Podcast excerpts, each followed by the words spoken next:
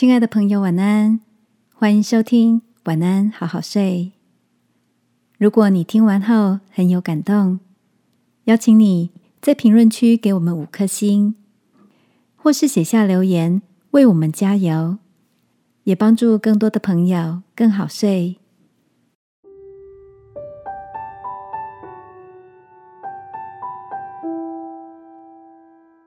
新年新目标。一起这样前进吧。晚安，好好睡，让天父的爱与祝福陪你入睡。朋友，晚安。今年你为自己定了什么新目标吗？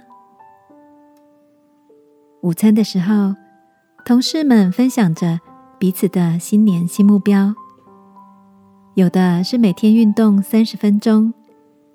有的是每天念英文一个小时，也有的说要每天早起为家人做早餐。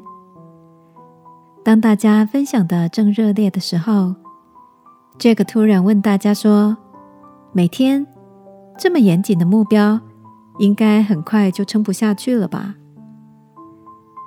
这个说他从书上得到一个方法，如果要让目标更容易达成。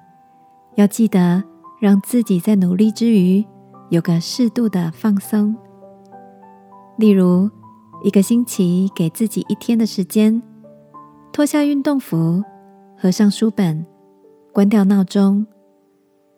这不但可以降低追求目标背后那种不是成功就是失败的压力跟焦虑，也可以帮助我们维持对目标的积极与热情。坚持不放弃，亲爱的，不论你今年的目标是追求身体的健康、赚更多的钱，或是自我的成长，也一起把合适的休息时间安排进去吧。你知道吗？天父用六天创造世界，到第七天就休息了，并且赐福给第七天，说。